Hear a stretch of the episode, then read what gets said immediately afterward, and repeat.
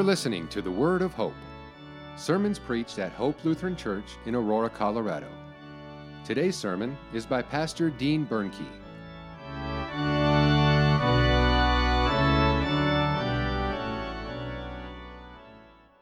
Grace, mercy, and peace from God our Father, our Lord, our Savior, Jesus Christ. Amen. The basis for our sermon this morning is from Paul's letter to the Ephesians, the first chapter, verses 15 through 23.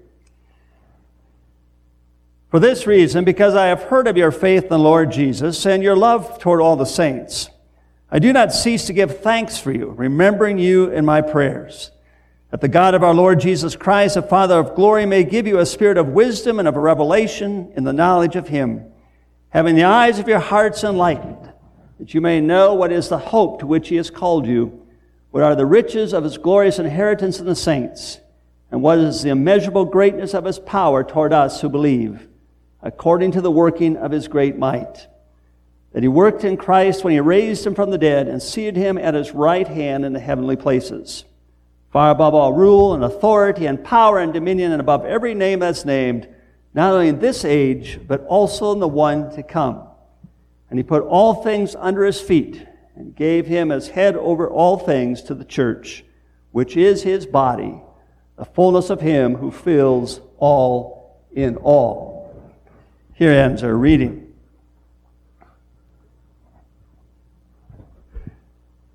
Now, we all know there's a lot of great things we can say about kids.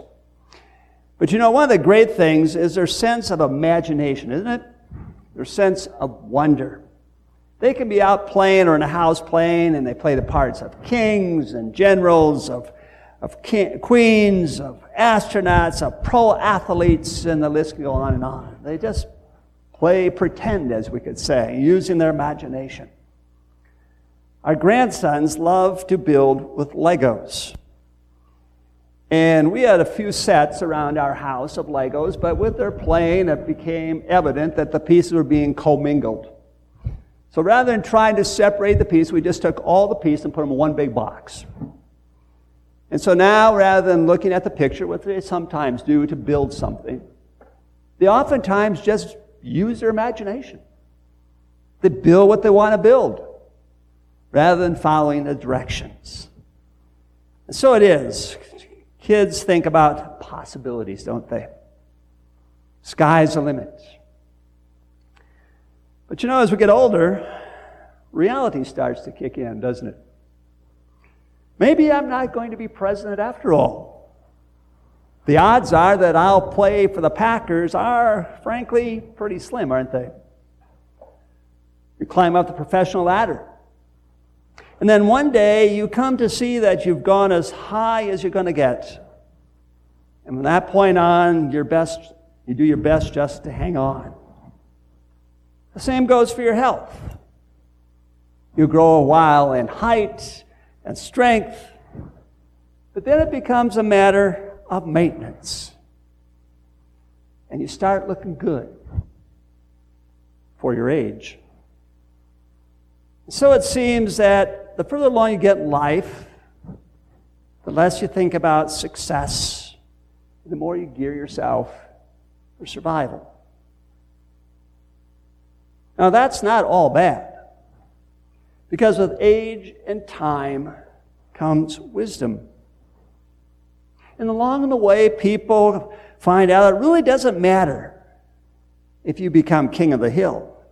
You come to see that the best things in life are the simple things friends, family, church. You find there's no need for this lavish feast or a multi million dollar home. For a simple meal among loved ones would be just great.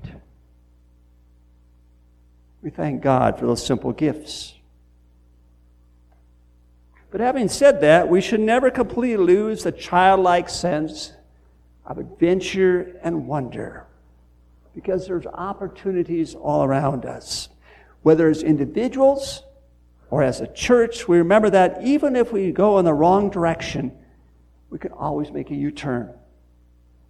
And on the other hand, There's no reason to rest on laurels, to think a glorious past is our peak. There's a brighter future in front. Doors are opening all around us. And no matter what happens, better things are on the way. Now, don't get me wrong. As Lutherans, we don't harbor any illusions, right? Because human nature, this side of the grave, is never going to improve. No matter how many laws they pass, no matter how many self improvement books we read, no matter if we ultimately find a vaccine for the coronavirus, when we look at ourselves in the mirror of the law, we are painfully aware that original sin remains with us. As St. Paul said in Romans 7, the good that we would, we don't do. And that which we don't want to do, we end up doing. And isn't that frustrating? But there's hope. That's what the ascension is all about. You will note that the ascension of Jesus is included in each of the three ecumenical creeds. The ascension isn't some unimportant, but the ascension is considered a cardinal doctrine to our faith. We celebrate the fact that Jesus has risen into heaven, has been crowned King of Kings. The ascension reminds us or, that the one who rules over us really is one of us. Our brother, a man from Nazareth, has been promoted. A member of our family has made it to the top of the ladder. Someone who knows the sorrows and our frustrations and our temptations. Now he sits at the right hand of God. Our Lord ascended into heaven to descend fully into this world, into the lives of his people.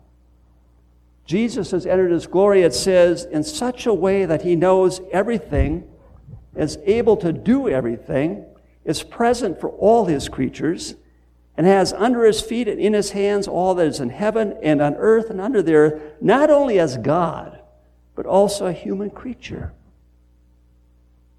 Thus says the epitome to the formula of Concord. Because all things are under his feet, Christ is there with us. Christ is with us when all the nastiness and the ugliness of this life tramples us under its feet. And that fact bodes well for us and for our future. You could say that now we're sort of the insiders. It's, it's like being a worker in a company that just happens to be owned by your uncle. It's sort of like being the coach's son. Call it an unfair advantage, if you will. But a man who happens to be our best friend rules in heavenly glory. He made it to the top and has every intention of bringing us along with him. And listen to what Jesus himself says about ascending, about assuming all power and, authority in heaven and earth. In John 14, he says, I will not leave you comfortless, I will come to you. In Matthew 28, Jesus said, I am with you always to the end of the world. In Hebrews 13, he said, I will never leave you nor forsake you. And these words become all the more precious to us because through them we understand that Christ is alive that Christ is ruling, that Christ is present with us. It doesn't matter how far down we go in this life, we cannot go down so far that Jesus is not there to meet us face to face.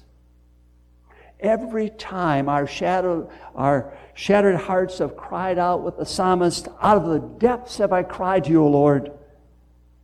From deeper within those depths comes the voice of our Savior.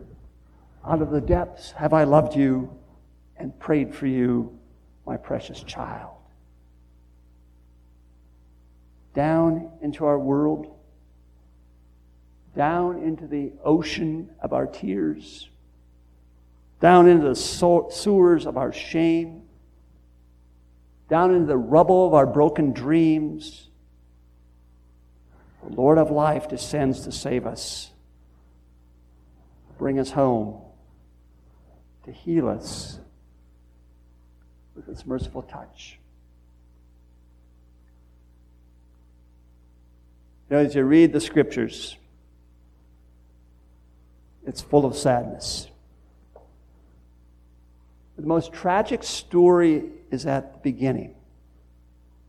And it isn't a story about plague and, or pestilence or pandemic, about rape or murder, exile or wandering, but it's a story about a simple act of disobedience.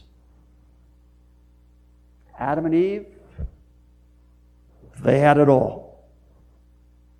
They were the king and queen of creation, having dominion over the earth. And then the story tells us they fell. And when they fell, it was like falling off a cliff. And they kept falling down, down, and farther down, made in God's image. Man came to worship images in the form of men and beasts, bird, and creeping things. And so it is. Sin has brought down the sons of Adam and daughters of Eve. Sin has made us trivial. For when we put others down, we only show just how small minded we become. When we take what isn't ours, we show how we become enslaved to ordinary things that have no real meaning when we covet and crave, we demonstrate how empty we really are inside. When we put so much focus on our clothes and our appearance, we show that we have much to cover up. And when we harm others, we become less like kings and queens and more like petty dictators and cheap thugs. But in the ascension, we see the light. The heavens have opened. And now, not even the sky is a limit. For Christ, through his death, has taken our smallness and he's taken our pettiness upon himself. And though we ignored him and thought we can go our own way and we know better, he was devoted to us. And though we mocked him, he was big enough to take it. And though we looked down on him, he lifted us up. By his resurrection, he restored the fallen race, and by his ascension, he gives a glimpse of our future glory apart from sin and its meanness. He shows us life where hearts become soft and people become big hearted. Our sins have made us lower than the beasts. But even now, the angels envy us. So pity the world's principalities and powers. Feel bad for the stars who don't know what we know. They just sort of strut around not knowing they're just plain dress up. Meanwhile, we're in line for a promotion that makes theirs seem like child's play. Since our Lord wore a crown of thorns, we'll wear a crown of life. And so, in spite of all that's going on with the pandemic, I would encourage you to go ahead and embrace the future. Consider the possibilities. Open the doors and walk through them. Because, and know that the Lord has great plans for each of you. And the Lord has great plans for Hope Congregation. We have a friend in Jesus. Because Jesus ascended into the highest heaven, we will too. Amen. And now may the peace of God, which surpasses all human understanding, guide your hearts and minds through faith in Christ Jesus. Amen.